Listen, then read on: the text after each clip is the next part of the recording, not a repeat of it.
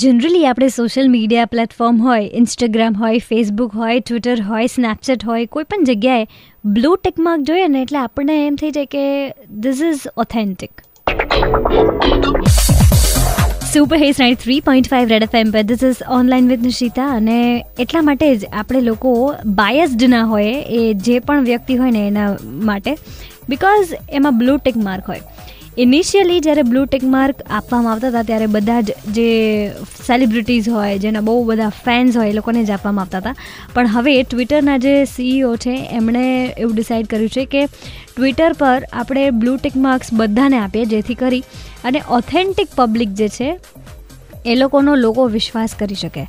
કે આજે મારી પાસે ટ્વિટર હેન્ડલ હોય અને એમાં મારું બ્લુટેક માર્ક હોય, તો you will be able to recognize me on Twitter અને એવી જ રીતના તમારું પણ બ્લુટેક માર્ક હોય, તો even I will be able to recognize you કે ભાઈ, હા ઓકે આ એ જ વ્યક્તિ છે જેને હું ટ્વિટર પર શોધી રહી છું. અને આ કોઈ ફેક અકાઉન્ટ નથી. એટલે બે વસ્તુ થશે આનાથી. એક તો ફેક અકાઉન્ટ્સ જે છે એ ઓછા બનતા થશે અને એના ઉપર લોકો વિશ્વાસ નહીં કરે. એન્ડ અનધર થિંગ ઇઝ કે આ એક જે સ્ટેટસનું મેટર થઈ ગયું છે બ્લુ ટેક માર્ક હોવું, એ જે છે આખું આખી વસ્તુ જે છે એ નીકળી જશે. સો તમારે પણ ટ્વિટર હેન્ડલ પર બ્લુ ટેક માર્ક જોતું હોય અપ્લાય કરી દેજો. રેડ એફ એમ પર this is Nishita coming up super training numbers બજાતે રહો.